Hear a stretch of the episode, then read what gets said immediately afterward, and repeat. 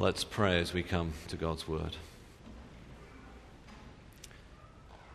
Father, help us to bow our heads, humble our hearts, come with a sense of expectation that you, Almighty God, will speak the word that we need to hear this morning. In the name of Jesus, Amen. Well, my friends, we're coming to Psalm now 133. Psalm 133. It is the second to last of our Psalms of Ascents. The final one is Psalm 134. We're looking at Psalm 133. Behold, how good and pleasant it is when brothers dwell in unity. It is like the precious oil on the head, running down on the beard, on the beard of Aaron, running down on the collar of his robes. It is like the dew of Hermon, which falls on the mountains of Zion. For there the Lord has commanded the blessing life forevermore. Well, now, unity is one of those topics that at first glance may seem rather simple and easy to achieve. But with a little life experience and some familiarity with the history of the church, as well as of political organizations and businesses, we quickly realize that unity is far from easy to achieve. Now, this psalm does not delve into all those complexities that we could list, but rather it celebrates the achievement of unity. But nonetheless, for us truly to appreciate what it is celebrating and how it directs us to achieve the beauty of true unity. This is a beautiful little psalm. Nonetheless, it is worth us realizing just how difficult we humans find it to follow where this psalm points. To begin with, not all unity is thought to be, without exception, a good thing from a Christian point of view. If you know your Bibles, you will know the story of the first human attempt to regain God-like unity, which was the building of a massive heavenwards tower. And yet, that building was judged by God to be idolatrous in its very nature. And since then, humans, in their frailty and their fallenness, have many times attempted to achieve a human centered form of unity, which can be, frankly, also idolatrous and can even lead to downright wickedness. Uh, dictatorships give us a form of unity of sorts.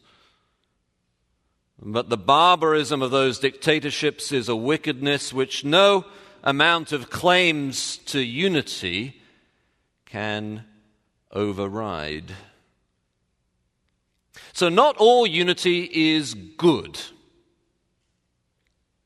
And in fact, even in the church, sometimes there can be attempts to gain unity at the expense of higher values. So, we are called to be peacemakers, of course, but not to be liars in order to achieve that peace but rather to speak the truth in love so that we can all grow up into true unity, as Paul puts it in his letter to the Ephesians. The sort of unity that the Christian church wants, then, is the kind of unity that is around the truth of the gospel.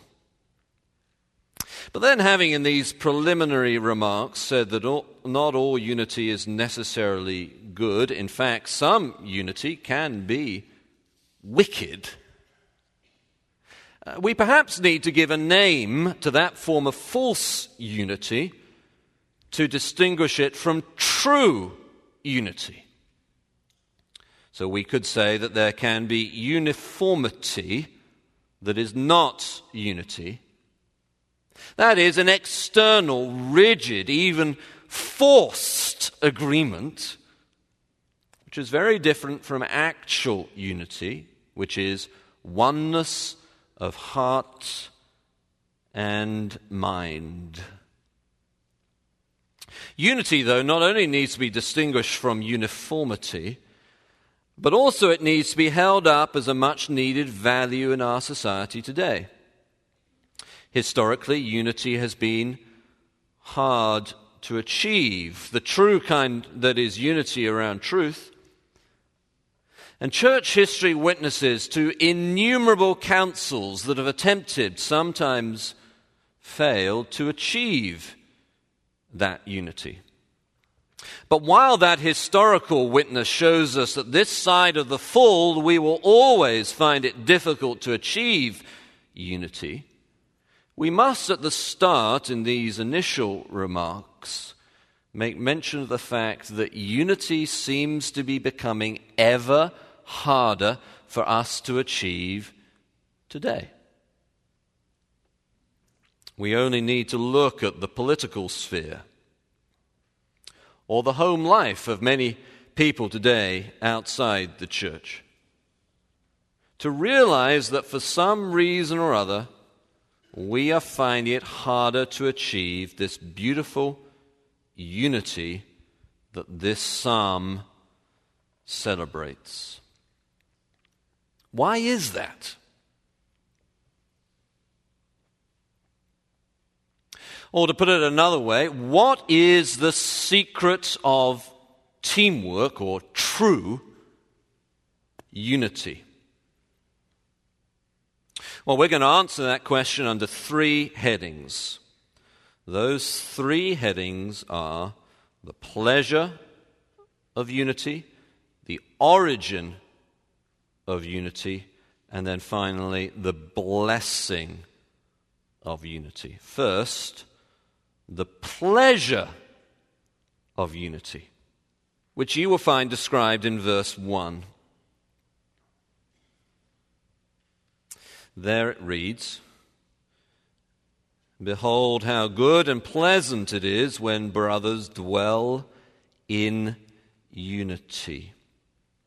Now, I'm summarizing this verse by the title, The Pleasure of Unity, because this verse is not considering the goodness of unity from the aspect of philosophical goodness or the study of ethics. This is not goodness in a cerebral, academic sense. The goodness that is being considered here is explained by that next phrase, which is that unity is not only good, but also pleasant. This is the sort of goodness which is experientially pleasant. All goodness is pleasant, but the particular aspect of goodness being considered here is that it is pleasant. I call it the pleasure of unity because I think when it is saying that the unity is pleasant, it is not so much saying that it is pleasant in the sense of something mild and moderate, but pleasure that counters our tendency to run from unity, thinking that the fun is somewhere else. You see, pleasure today can mean an experience that was morally wrong as well as one that was good. In fact, the lie is out that satisfying pleasure comes from things that are wrong. But to quote C.S. Lewis, the devil can create no pleasures of his own, but can only corrupt the pleasures that God, in His goodness, has created.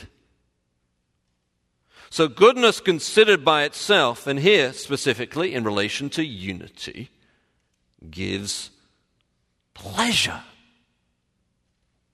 Now, this point about the pleasure of unity is very important for us to discover the secret of teamwork or true unity. Because what often prevents people from doing the hard work that true unity always involves is the idea that the real pleasure will come from self assertion or grabbing what they want at the expense of what other people need. The sort of behavior, in short, that always makes true unity harder to achieve. Instead, this psalm is claiming right at the start that unity is a pleasurable experience. And a pleasure indeed greater than the contrasting experience of disunity. Whatever selfish pleasures we are tempted to think, you and I, might be on offer down that alternative path of self. Instead, unity which requires some self sacrifice and compromise of our preferences, is a pleasure greater than the pleasure of self seeking. Let me illustrate how important this point is in this way. The great conductor Leonard Bernstein was once asked what was the hardest position to fill in an orchestra? He replied that the hardest position to fill was that of second fiddle. To play that part requires great skill and also a willingness to be relatively more obscure, to be second fiddle. Yet, of course, without the contribution that second fiddle and other second chairs in an orchestra provide, the sound would not be harmonious. You see, this psalm may have been written to celebrate the brotherly unity that David experienced when he was crowned king and all the tribes gathered to him as one when they had been divided before for a long time under the reign of Saul. And for them to gather together as one now took the humility to play second fiddle for some, for the sake of the pleasure of being one together.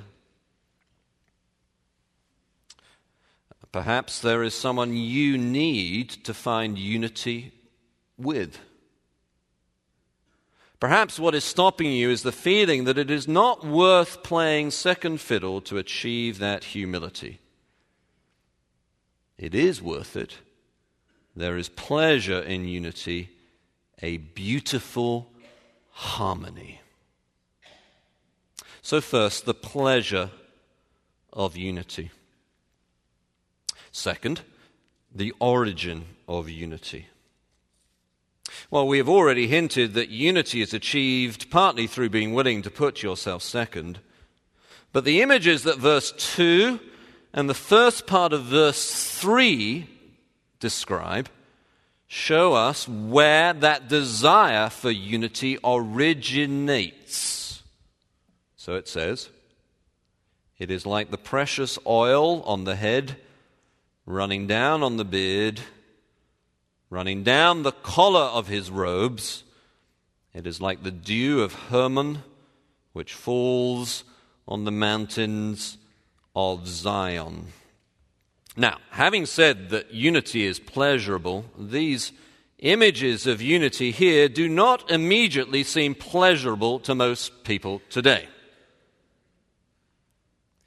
What could be pleasurable about having oil poured down your head? So much so that it goes onto your beard, so much that it drips off your beard and runs down your collar. The response of most people to that description is not nowadays, how wonderful, but how messy. Can you imagine the thought process of the average person today is probably how long it would take to get all that oil out of your hair? But before we assume that this description is simply a little disgusting, Notice that the next image is more immediately appealing to most people, uh, even today. It is like the dew of Hermon, which falls on the mountains of Zion. Well, early morning dew, while something that might wet your shoes, I suppose, still today has a feeling of renewal and pleasure for many. So, given then that the second of the two images appears potentially pleasant, we should carefully consider what it is that was being communicated at the time by both of these images so we can see how it applies to us today. So, the first image is referring to Aaron, Moses' brother and his consecration as a priest, which you can find described in the book of Exodus. The oil was a sign of God's ordaining of Aaron as high priest. The second image refers to Mount Hermon, which was the tallest mountain in Israel at 9,100 feet and then to Zion, which was about 2,400 feet. But the key to understanding these two images is the three times repeated refrain, a little hidden in translation descend, descend, descend, or running down, running down, and falls on. The oil runs down from the head to the beard to the collar of the robes.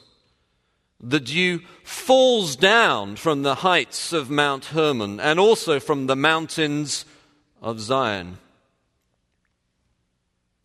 This unity starts high and moves down. Unity has its origin high up and then descends. So these two images are telling us that the origin of true unity is not in our own human attempts at creating unity, but ultimately unity comes from God. Unity is not something we achieve, it is something that comes down to us. Now, I've spent a little while explaining the images here, but this point about the origin of unity is so important that I want us to consider it a little more as an idea before I illustrate it and apply it after. Unity descends from God to us. Uniformity is a horizontal attempt to squeeze people into getting along together even though they have little in common. Unity is not manufactured, it pours down from on high. Paul, you know, makes the same point when he advocates for the unity that exists between Jews and Gentiles, not by appealing to what they need to give up in order to get along together, but to what they have in common as Christians. Ephesians chapter 1, he praises God for all that he has done for his people. Chapter 2, he describes what God has done as centering upon the grace of God in Christ received through faith, not by works. Then, the second half of chapter 2, the application he's been driving towards, he emphasizes that the unity in God's people is achieved through focusing on the fact that we are one in Christ. It is, he says, in Him. That is, unity descends. When Christians are not acting in a unified way, what they need to do is to remember that they are one. They do not need to manufacture horizontal uniformity, but recognize anew their vertical and therefore horizontal unity. When Paul makes that point in Ephesians, he is merely reflecting Jesus' great prayer for his disciples towards the end of his ministry in John chapter 17. Jesus there prayed that his disciples would be one as the Father and the Son are one, and so to be one in God. That is, our unity as Christians is not just a reflection, but a true expression of God's unity in the Trinity. Or, in other words, as this psalm beautifully portrays it, true unity comes down. It flows from the head of the body, Christ, through to the rest of the body. It starts at the top of the mountain and by grace descends to the whole of the new creation in Christ. So we have had first the pleasure of unity. It is good and pleasant to be united with each other as brothers and sisters. That is a motivation for us to flee things that would divide because unity is pleasurable. Second, we have the origin of unity. True unity originates in God, is achieved by Christ's work on the cross and our experience of unity comes as we as Christians remember that we are one in Him and therefore one in each other. Let me illustrate the origin of unity like this. There is a little limerick that goes Believe as I believe, no more nor less. That I am right and no one else confess Feel as I feel, think as I think, eat as I eat, drink as I drink, look as I look, do as I do, then I'll have fellowship with you. Our unity has its origin not in our personal preferences about music or culture or class or race, but in Christ Himself. Unity that attempts to achieve unity without doctrinal clarity about the truth of the gospel is pointless. For diversity without unity of truth is simply division under another name. But unity which is attempted through cultural imitation of a human personality eat as I eat, look as I look, do as I do that is verging on being cultic more than Christian. No, our unity comes from the top down, from Christ down, like oil falling down, like dew coming down. It descends now, you see, that emphasis on descent in this psalm is surely deliberate because all the psalms here are ascending psalms. It is telling us as we come to the end of the Psalms of Ascents that unity as brothers and sisters in Christ only comes as we are in Christ. You see, that means that if you wish to be one with us here, you've been coming along and you find it a friendly place you want to be one with us here, you need first to be one with Christ through faith in Him. That also means that if you are a Christian but find yourself at strained unity with another Christian, The origin of unity is to renew your devotion to Christ through daily Bible reading, prayer, abiding in Him, that you may be one as you are one in Him, as God Himself is one in His holy Trinity. So we have the pleasure of unity.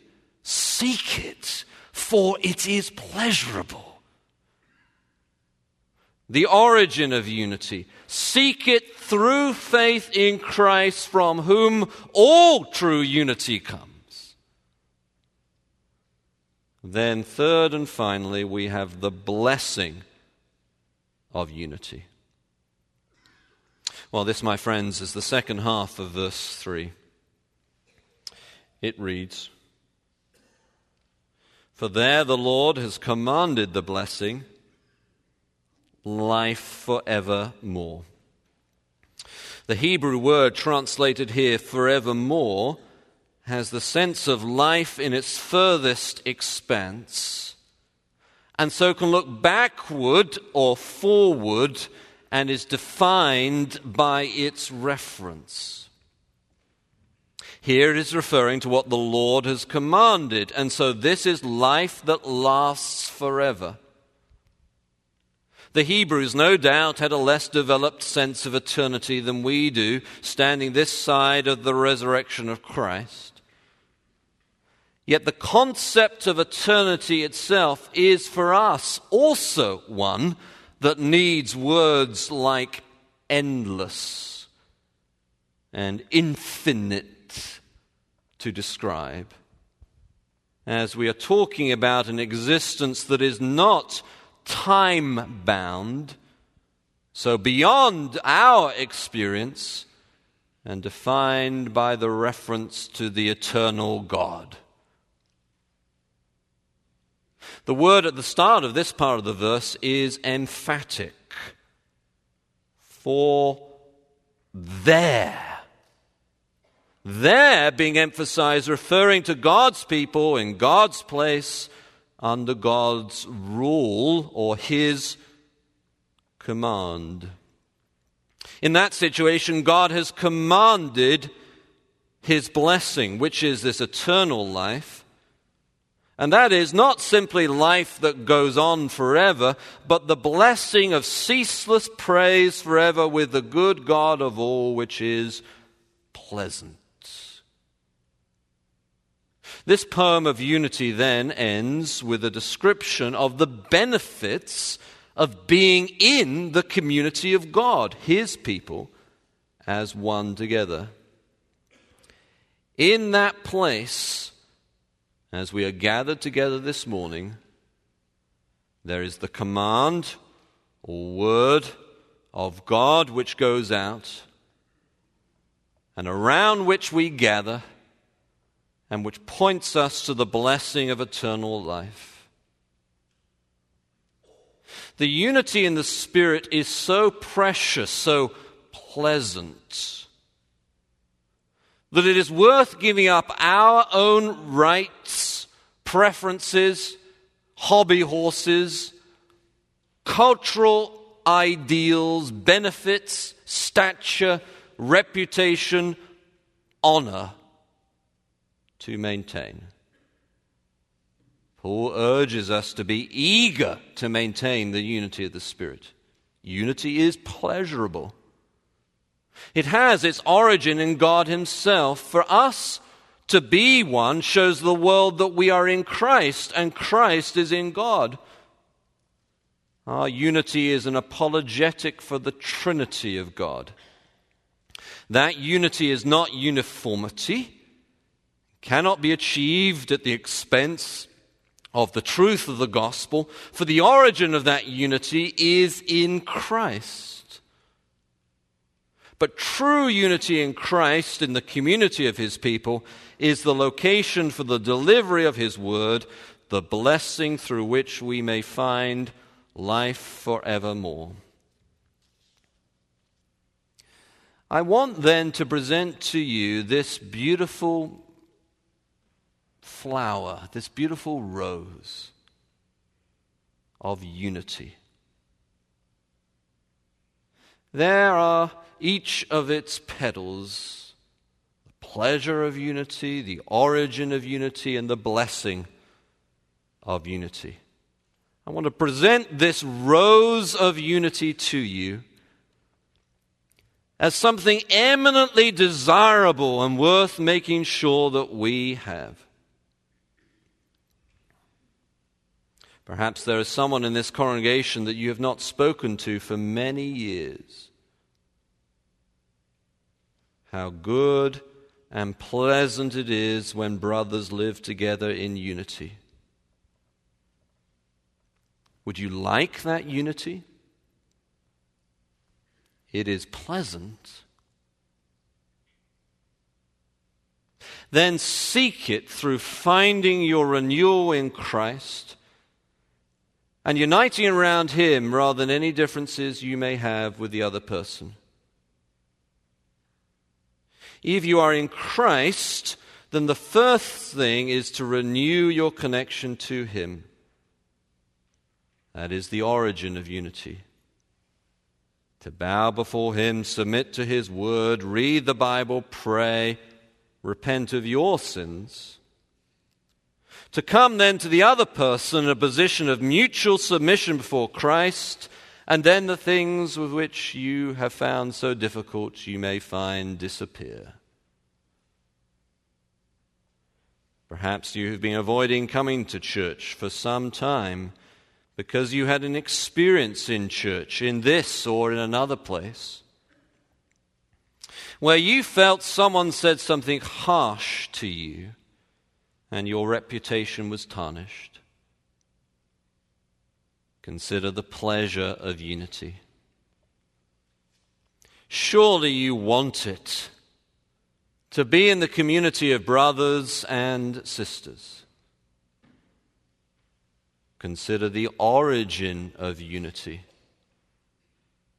You do not have to agree with people on the color of the carpet or the size of the organ or the style of the building or the minutes of the committee meeting. Instead, you have a unity that originates in Christ here is where the word that brings eternal life, if it is combined with repentance and faith, is found. Would you give up that opportunity to be offered the word of life because of a disagreement that happened in the past?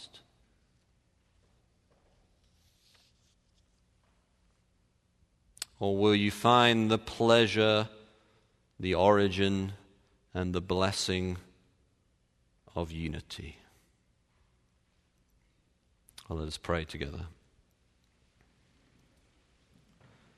Our Father, we thank you for this beautiful little psalm.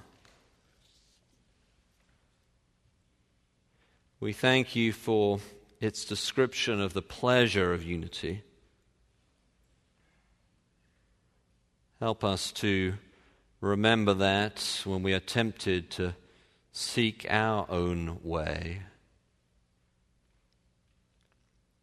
Father, thank you for its description of the origin of unity, that it comes down by the work of the gospel, your grace, the Holy Spirit to us in Christ.